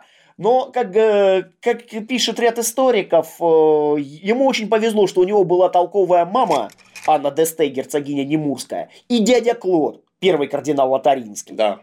Да. Ну и, естественно, э, папина репутация на него работала очень Франсуа. хорошо, потому что, да, Франсуа Гис это был чуть ли не национальный герой Франции того времени. Кстати говоря, когда вот начались вот эти все эти флешмобы с засиранием королевской усыпальницы, с факельными шествиями, сразу вспомнили о великом Франсуа де Гизе, только в этот раз уже его убийство трактовалось, что оно совершено не руками Калиньи, а руками Екатерины Медичи, которая завидовала славе великого Лотарингса. Точно так же и Варфоломей Соловеевская ночь объявлялась только заслугой, э, в кавычках, Екатерины Медичи и Генриха Анжуйского, а Гизы тут вообще не при делах. Узнав о том, что два короля встречаются, герцог Маенский попытался внезапно атакой захватить Тур. Сражение было упорным, Генрих III чуть не попал в плен, но вовремя подошел Генрих Наварский со своими протестантами, Маена удалось отогнать. В итоге союз был закреплен, что называется, кровью на поле боя. Затем 15 мая 1589 э, года французский посол Санси заверяет Генриха III, что ему удалось навербовать 15 тысяч швейцарцев и 2,5 тысячи немцев. Причем навербовать их под честное слово, то есть как э, заявили капитаны швейцарцев и немцев, они готовы идти воевать под честное слово короля Франции и короля Наварры, потому что они ему доверяют, и их величество могут расплатиться с ними тогда, когда сочтут нужным. Вообще не верю ни одному слову, такого не бывает. Ну, это Агриппа Добинье написал. Ну, я... Ну, где, где, вы где-нибудь видели, чтобы швейцарцы и тем более немецкие ланскнехты воевали в кредит? Да-да-да. Кстати, то есть я понимаю, что если бы внесли серьезную сумму, они пошли бы воевать ну, вот. и какое-то время терпели бы без зарплаты. Такое бывало сколько угодно. Ага, особенно ланскнехты, которые отказывались за Вильгельма Аранского воевать, потому что у них штаны от дождя намокли. Так не, ну смотри, в любом случае мы знаем случай, когда и те, и другие, и швейцарцы, и ланскнехты некоторое время ради уважаемых людей воевали в кредит, но сначала... В частности, когда Рим грабили в 1527 сначала году немцы. Нужно, сначала нужно было заплатить все-таки. Да. Ну, чтобы они просто с дивана встали, потому что по анаржан, по анжуиз. Да. То есть нет серебра, нет печенек, то есть швейцарцев. Да-да-да. И немцев. А и немцев тем более, потому что, повторяюсь, с швейцарцами все-таки еще можно было договориться, потому что они были не вполне обычные наемники. А вот эти вот. А вот эти вот немцы уже к тому времени были совершенно обычные наемники, ланскнехты превратились именно в то, чем называется ланскнехт сейчас. То есть, это человек, который просто за деньги воюет. Да. Швейцарцы воевали по-прежнему за кантон. Их да. кантон выставлял на поле боя. А эти Кацбальгер на пояс и, и давай искать приключения на собственную дупу. Ну, как писал Берон, они абсолютно бесполезны на поле боя, зато за деньги делают все. Например, да. их можно оставить копать. Да, да, да, да, кстати. Кроме того, в армию двух королей стекаются дворяне, армия Лиги начинает таять. Кстати говоря, в частности, в это же самое время присягу на верность Генрихам Третьему и Наварскому принес один из выживших участников дуэли миньонов, тот самый, который больно поколол Келиуса. Это Шарль Бальзак Викон де Дюн, барон Дантрак ну или Дантраге, как его мы знаем, он, он сразу же перебежал на сторону Генриха Третьего и Генриха Наварского, хотя до этого был ярый гизар. Так вот, э, э, и к августу 1589 года армия двух королей подходит к Парижу, останавливается в Сен-Клу, и начинает душить его. То есть и принимает, и Генрих III и Генрих Наварский принимают решение душить город блокадой. Потому что все-таки вводить э, войска в Париж на улице, это было не совсем логично. Ну, там уже некоторые вводили. Ну да. Тот же самый Генрих III да. ввел швейцарцев в день баррикад. Чем все кончилось, все прекрасно знают. В итоге побежал за помощью к дальнему родственнику еретику. Да. Затем 30 июля 1589 года Генрих III отправляет посла на переговоры с легистами. На переговорах присутствуют Майен, Леклерк, герцогиня Монпансье и Мендоза. То есть, представляешься, испанский посол ведет э, себя в Париже, как у себя дома. Ну, вполне логично, это же он тут за все платит. Да-да-да, это он за все платит вместе со своим королем. Так вот, э, в итоге посол выдвигает требования, чтобы легисты немедленно сдали город. Герцогиня Монпансье пыталась что-то возражать, а посол разворачивается к ней и говорит, «Его Величество, просили передать. Так как он считает герцогиню Монпансье причиной всех своих несчастий, он просил передать. Если она попадется в плен, она будет изжарена живьем. Толково. Э, герцогиня пыталась возражать, говоря, что, мол, типа, вообще живьем на медленном огне жарят садомитов, таких как Валуа. Но ей Майен и Мендоса сказали, заткнись, дура, что ты несешь? Больше она никуда не лезла. Как только посол ушел, члены Совета Лиги начали разрабатывать план выруливания из ситуации. И у них родилось единственно верное решение. Как убить короля, не привлекая внимания санитаров. Потому что они прекрасно понимали, что Генрих III это, это единственная консолидирующая фигура в данной армии. Потому что будешь, если что случится с королем, все его, его сторонники они не пойдут за Наварским по одной простой причине. Он гугенот. Он протестант, конечно. Поэтому надо убивать короля. План, который они разработали, заключался в следующем. Надо было найти какого-нибудь фанатика, отправить его в Сен-Клу, снабдить его письмами от, э, Париж, от этих парижских парламентариев, которые в тюрьме сидят, по возможности поддельными, присовокупить пару настоящих, дождаться, когда Генрих будет без 45 и убить. Как в этом должны были помочь письма? Ну, мол, э, типа, мол, письма к королю, аудиенция к нему э, с письмами от парижского парламента. То есть в доверие нужно втереться. Да, да, нужно в довер... да, втереться в доверие. Но добровольцев вызваться, добровольцев пока не находилось. Но потом все-таки один доброволец нашелся. Позвольте представить. Некто Жак Клеман, монах Доминиканского ордена, Э, монах аббатства на улице Сен-Жак. Любите жаловать не просим, ибо не за что. Несмотря на то, что ему было 21 год, это был классический малолетний дебил. Экзальтированный фанатик-католик, повернутый, к тому же, кстати говоря, на увлечении военным делом, он регулярно упражнялся в фехтовании и в стрельбе из мушкета. Ну тут мы не можем его осуждать. Да. Вот, вот в этом пункте. Вот в этом пункте мы его осуждать как раз не можем. Так вот, а кроме того, у него была сверхценная идея, которую он доставал своего приора. Он говорил, я убью Ирода, я убью Ирода. То есть очень хотел принять мученическую смерть, судя по всему. Ну, наверное, он, он, хотел, он хотел убить Ирода. Ну, понятно, что потом-то он не выживет. Это совершенно очевидно. На что приор ему говорил, юноша, вас ждут великие дела, и отправлял Климана заниматься общественно полезной работой, в частности, там, чистить там э, монастырские конюшни, там, или нужник, э, или так, да, или так далее, и тому подобное. Ну, потому что подобную публику с ней спорить не надо. Ее надо нагружать полезной работой, поэтому у нее тогда не будет времени на подобные идеи, правильно? Ну, вашу бы энергию да в мирное русло, это понятно.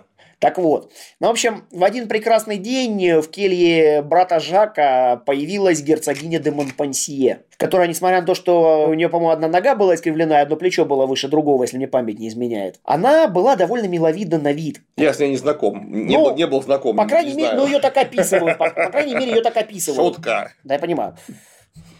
А, э, так вот, и она, мало того, что пришла, под, э, э, завернувшись в полупрозрачную вуаль, так она еще одела платье с самым открытым корсетом. Все понятно. Так называемая медовая ловушка. Сейчас ну, да. монаха уговорят. Операция сиськи.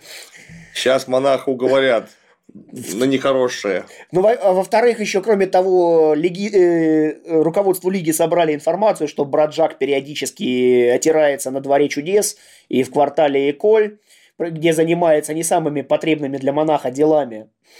В общем, э, когда, Монпан... Э, когда Климан увидел вот это вот, О! Ну, типа того, да.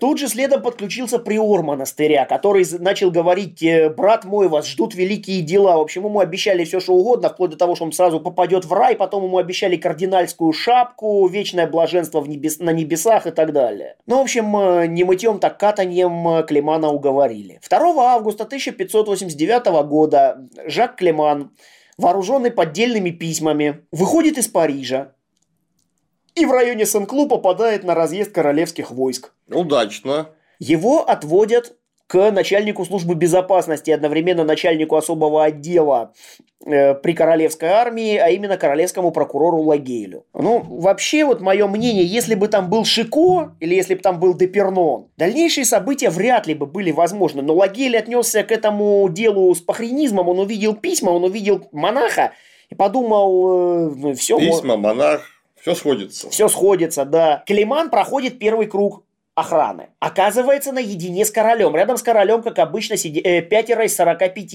во главе с Луаньяком. Король их отпускает взглядом. Ну, конечно, там есть у нас сейчас писатели, например, небезызвестный нам с тобой гражданин Шамбаров. Сколько раз мы с тобой его текстово обозревали-то?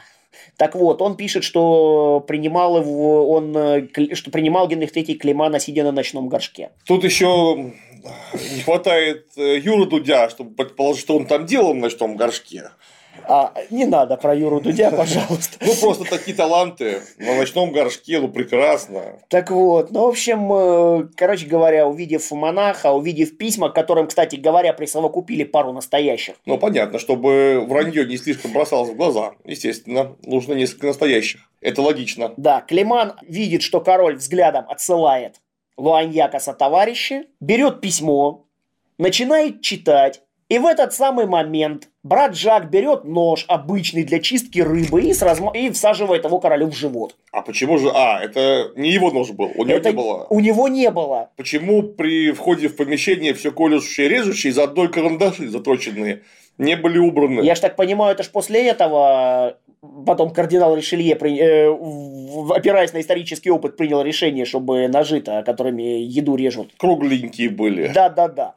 По одним данным Генрих вскрикнул «проклятый монах, он убил меня», по другим данным он не кричал «проклятый монах, он убил меня». Рана показалась неглубокой. После осмотра короля врачом Мироном было принято решение, что в принципе ничего опасного нет. Он вызывает к себе Генриха Наварского, излагает э, всю ситуацию. Да, кстати, э, на крик короля ворвались ребята из 45, тут же покрошили Климана, забыв допросить, кто подослал и так далее. И подняли руку на монаха к тому же еще. Все-таки оперативная работа в то время была поставлена на очень низкую высоту. Да-да-да. Со времен истории Франсуа Равальяка мы это знаем.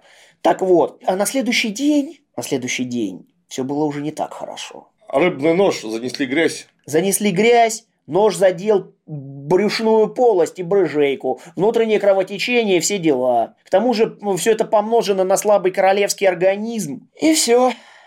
Ну да, Генрих III же не был такой мощный богатырь.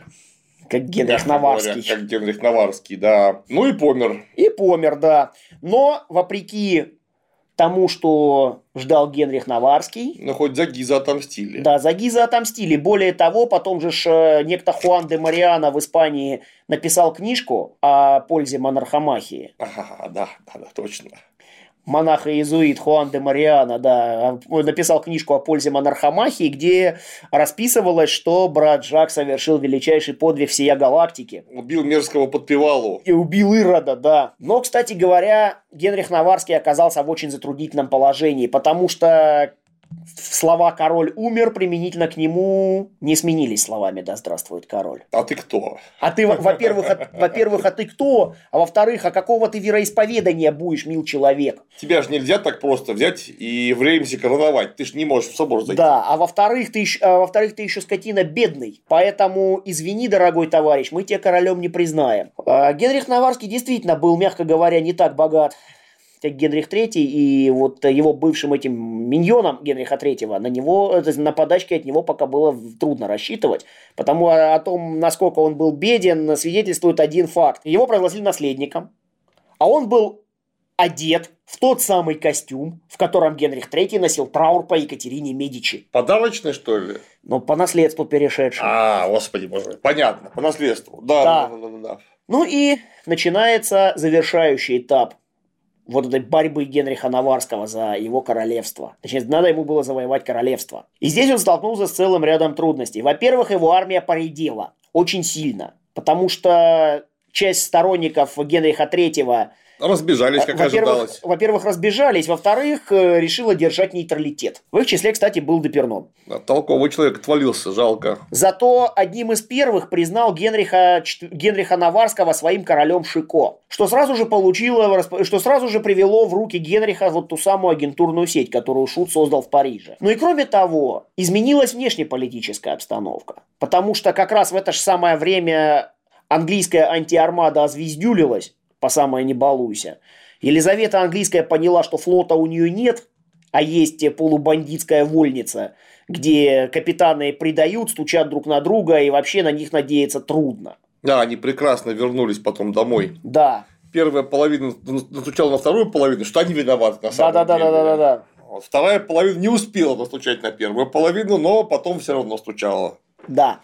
Так вот. Там же какие-то потери были просто чудовищные. Ну да. Ну да, потом же, ж, как раз же, по-моему, Дрейка в это же самое время тряпками, вымоченными в определенной субстанции, погнали с адмиральского поста. Так точно. Ну и вот, э, кроме того, вот эта самая экспедиция антиармады привела к тому, что Англия испытала на себе все прелести революции цен, и на нее обрушилась не просто инфляция, а гиперинфляция. И Елизавета понимала прекрасно, что проигрыш Генриха Наварского приведет к тому, что вслед за ним э, в бездну полетит сама Англия, потому что больше вот этот естественный противотанковый ров под названием Ла-Манш – он и больше ее не спасет. Потому что сейчас там сядет какой-нибудь происпанский король, тот же самый герцог Майенский, как, э, как законный наследник Гиза. И все. И Англии кирдык. Для Филиппа II проигрыш герцога Майенского означал автоматически проигрыш в войне в, Нидер... в, э, в войне в Нидерландах, потому что Генрих Наварский по-любому бы туда влез, в том числе в качестве жеста доброй воли, потому что Морец ему помогал весьма активно, в том числе живой силой. Ну и, естественно, проигрыш в войне с Англией. Поэтому Филипп II не, не жалеет ни сил, ни денег на то, чтобы Майен победил. От агентуры Шико Генрих, узнает, Генрих Наварский узнает, что Майену был дан заем в 3,4 миллиона золотых ЭКЮ, но также э, Майен знал, что боевые части Генриха III решили соблюдать нейтралитет, пока новый король не перейдет в католичество.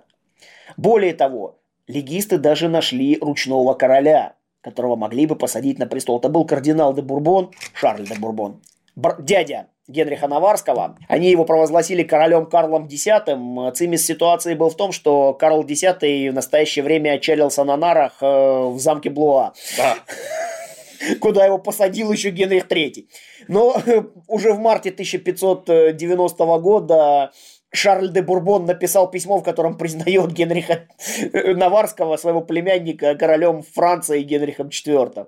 И взял сам отвод от этой кандидатуры. Так вот, и Понимая, что сейчас его армия, мягко говоря, маленькая, Генрих Наварский решает идти в Нормандию, потому что он собирается занять нормандские порты и наладить бесперебойный канал связи с Елизаветой и с голландцами. Навстречу ему выступает э, армия герцога Маенского, насчитывавшая 12 тысяч аркебузиры, аркебузиров, 4 тысячи пехоты, собственно, французской, 6 тысяч наемных швейцарцев и немцев – и 4,5 тысячи человек кавалерии, из них 2 тысячи испанская кавалерия из Южных Нидерландов. Армия герцога Маенского атакует э, Наварского у замка Арк. У Генриха всего 7 тысяч человек. Майен почти прорвался, но к Генриху подходит подкрепление. Кроме того, э, его поддерживает гарнизон Арка, и, кроме того, туда же прорывается Франсуа де Калиньи, это внук адмирала Калиньи и 700 мушкетеров. И герцог Маенский был вынужден отступить. Но, кстати говоря, при замке Арк э, немцы, сражавшиеся за герцога Маенского, повели себя не очень хорошо. Как обычно, собственно. Но по классике. Себя. Они сделали просто, они подняли белый флаг, сказали, что сдаемся. Когда протестанты подошли к ним уже принимать в плен, эти ребята достали пистоли, аркебузы и давай шмалять. В итоге немало человек потеряли протестанты. Это, кстати говоря, немцам потом аукнется. Затем Генрих направляет войска под командованием маршала де Умона в Шампань, а герцога де Лангвиля в Пикардию, поскольку там крупные города не без угрозы применения силы испанцами поддержали Лигу. От ближней блокады Парижа было лишь решено отказаться, поэтому Генрих предпочитает закрепиться в Нормандии, чтобы создать бесперебойный канал связи с Елизаветой и голландцами. Ну и 14 марта 1590 года происходит сражение у Иври де ля Батай. Это, наверное, одна из самых знаковых битв в истории и жизни Генриха IV. Иври – это место в 6 километрах от Парижа. Майен располагал силами в 12 600 пехоты и 4 тысячи конницы. Из них 2000 испанская кавалерия из Южных Нидерландов. Кстати, гримаса истории. Знаешь, что командовал этой испанской кавалерией? Так-так. Командовал ей Филипп Эгмонт. Сын того самого Ламораля Эгмонта, который э, неплохо так побил в свое время французов при Сен-Кантене и при Гравелине, в итальянские войны.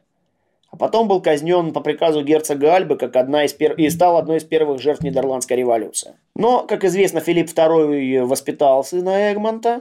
И вот, я же говорю, гримаса истории. Папы были врагами на поле боя. Эгмонт и Гис старший, Франсуа. А герцог Майенский и Филипп Эгмонт решили доказать на практике, что, сын, что сын за папу не отвечает.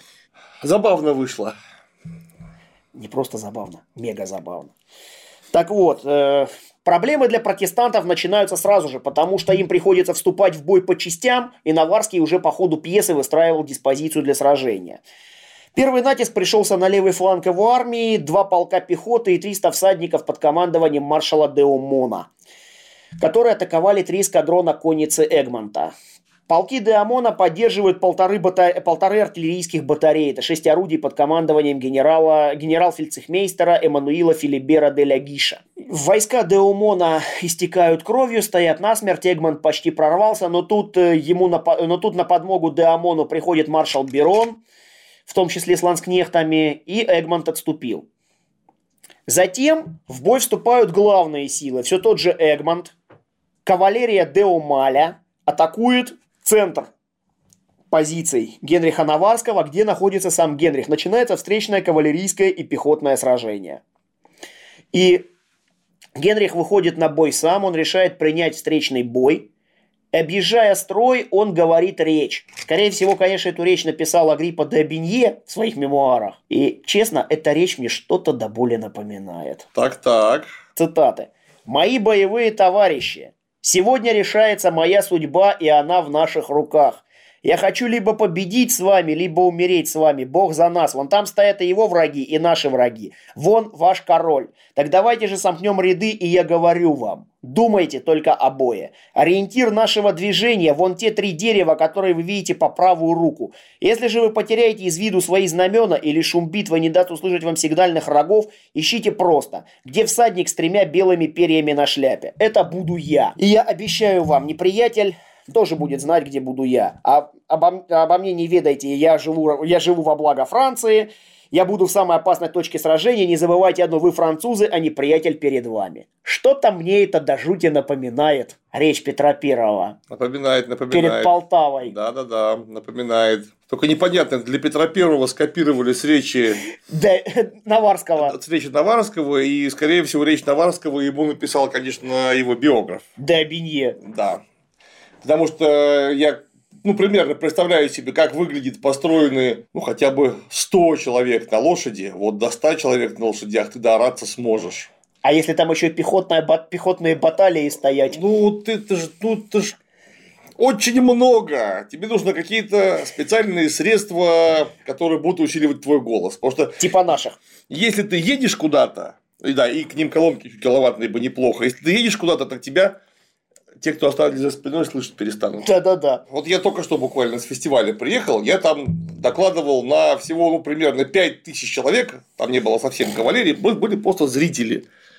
Вот на 5 тысяч человек у меня уже откровенно... Голос сел? Ну, просто сначала микрофоны не работали. Приходилось, приходилось орать так. Меня все, конечно, слышали. Но тебя трудно не слышать. Но это все равно, это все специально меня очень сильно слушали и находились на довольно компактном участке местности. А если там люди на лошадях, их так плотно не поставить, то невозможно. И дораться будет нельзя. И потом ты потом уж точно голос потеряешь. Ну да.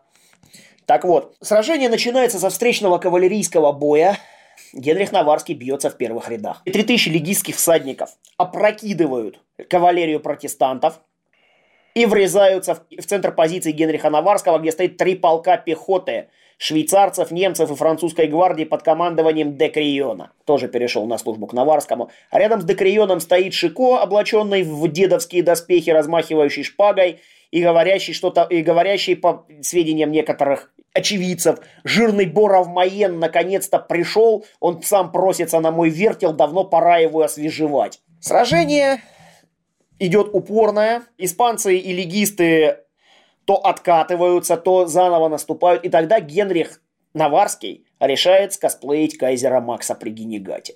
То есть встать в строй пехоты. Он, ста- он берет в руки алибарду, встает в пехотный строй. И в этот самый момент на него летят э, четыре кавалериста.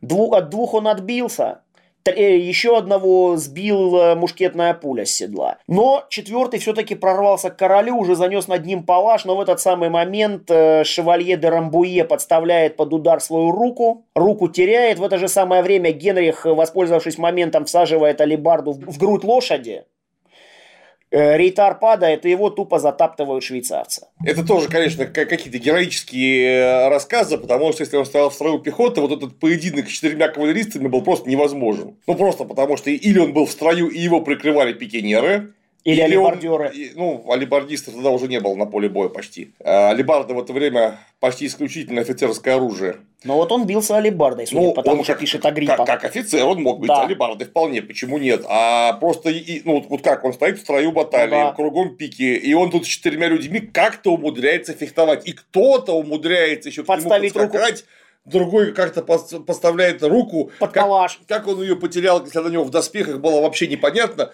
В общем, это героические истории. Я не удивлюсь, кстати, если внимательно почитать, что такое было в Библии или в какой-то античной истории. Это просто с косплеем. Или, опять же, с той же самой битвы при Генегате. Да, при, же... при Генегате ничего подобного не было. Не было, да? Кайзер Макс просто геройствовал с пикой. Раз, ну, раз, раз, раз. Да, там это просто не может быть в строю такого. Ну вот, тем не менее. Или он, может, мушкетерами командовал. То есть, вот он стоял с алебардой и командовал мушкетерами, которые просто не и, ор... и орал тысячи чертей. Которые просто не успели откатиться под защиту пикинеров. Такое, что может быть, но что-то тут очень все равно непонятно. Ну, короче говоря, бился в пехотном строю с алебардой вот, вот и... нормально. и отфигачил четырех кавалеристов. В это мы поверить можем. В составе группы, да, как, составе как говорят группы, про истребителей. Да. Так вот, потери легистов составили 2600 человек убитыми.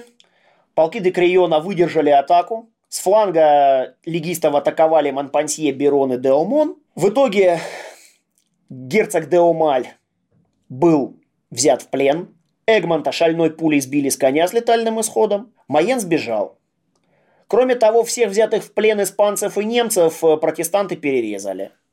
В ответочку за арк.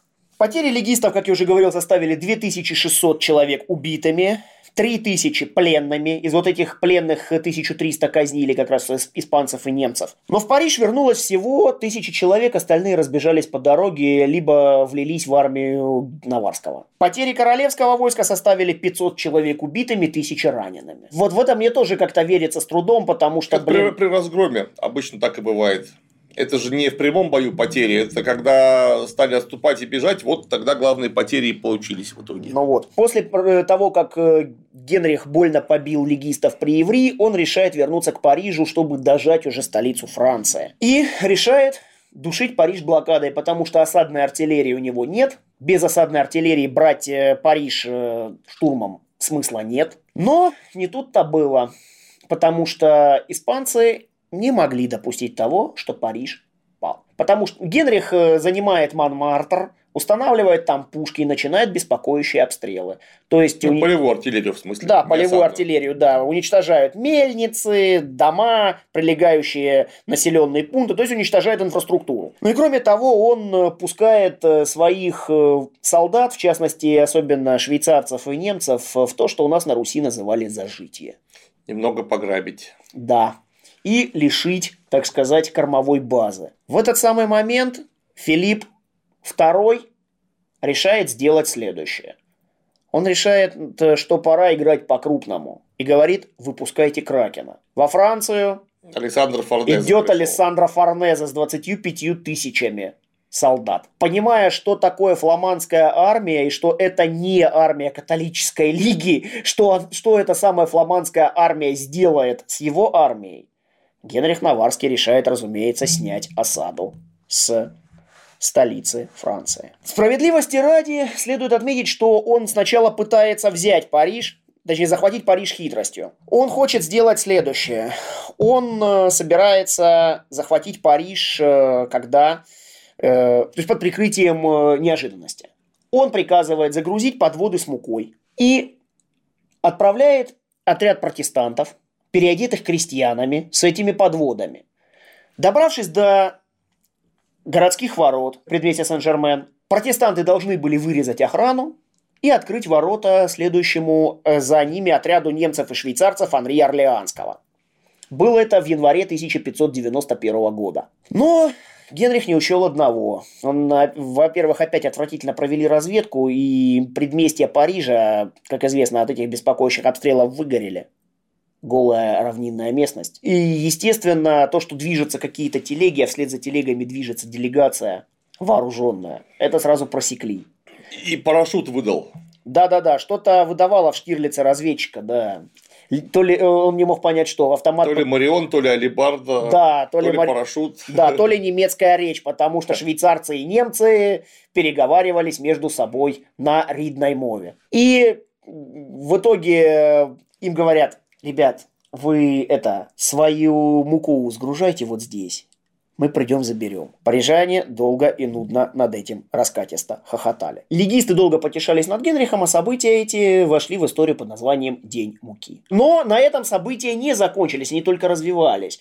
Впереди еще были бои за Нормандию и вообще Испания приняла, это предприняла беспрецедентные меры, чтобы не дать Генриху Наварскому победить в этой войне. Но вообще мы с тобой, по-моему, увлеклись.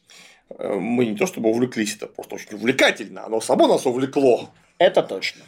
Поэтому давайте так, продолжение войны трех Генрихов.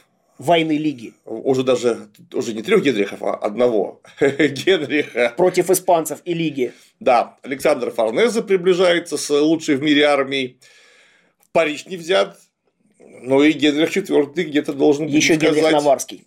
Еще тогда Генрих Наварский где-то должен произнести, что Париж стоит места, и в конце концов переобуться в воздухе, как он это делал уже не раз но опять в свою же, карьеру. Но опять же, не будем забывать, скорее всего, это тоже написал Агриппа де Абиньи. Так точно. А что говорил сам Наварский, об этом мы вряд ли узнаем. Очень интересная, конечно, ситуация сложилась.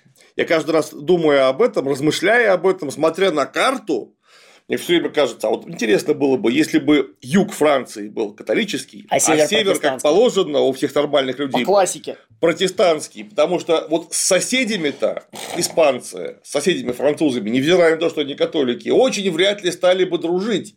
С соседями французами было хорошо дружить, когда они находятся через протестантскую прослойку, которая может угрожать Испании. Да уж. И, и тогда далекие французы-католики им сразу делаются друзья. Да. А вот, ну и ровно наоборот. Если были бы северо-французские протестанты, они очень вряд ли бы нравились местным протестантам, потому что, опять же, они слишком близко находятся. Вот как бы тогда вся э, политическая ситуация бы обернулась, потому что сейчас-то был, всем было очень удобно, потому что был этот слоеный бутерброд, католическая Испания, протестантский французский юг, католический, католический французский север, протестантская и, Англия, и, и протестантская Англия, протестантский север Германии. Всем было... И протестантские Нидерланды. И, да, частично, конечно, протестантские Нидерланды. Северные что... Нидерланды. Да, да, Те, да, которые, потому... которые сейчас Нидерланды. Именно так. А Бельгия все-таки была более католической. Ну, опять же, современная Бельгия. То есть вот этот слоеный бутерброд, он сам выстраивал политическую конъюнктуру. А вот что было бы, если бы они монолитно располагались? Я вот каждый раз думаю, как могла бы, интересно, альтернативно обернуться эта история. Но все равно об этом, может быть, если подумаем до следующий раз. Итак, у нас на очереди война Лиги. Спасибо. Война Лиги или Париж стоит места. Точно. Спасибо. До следующего раза. На сегодня все. Ожидайте Парижа, который стоит места.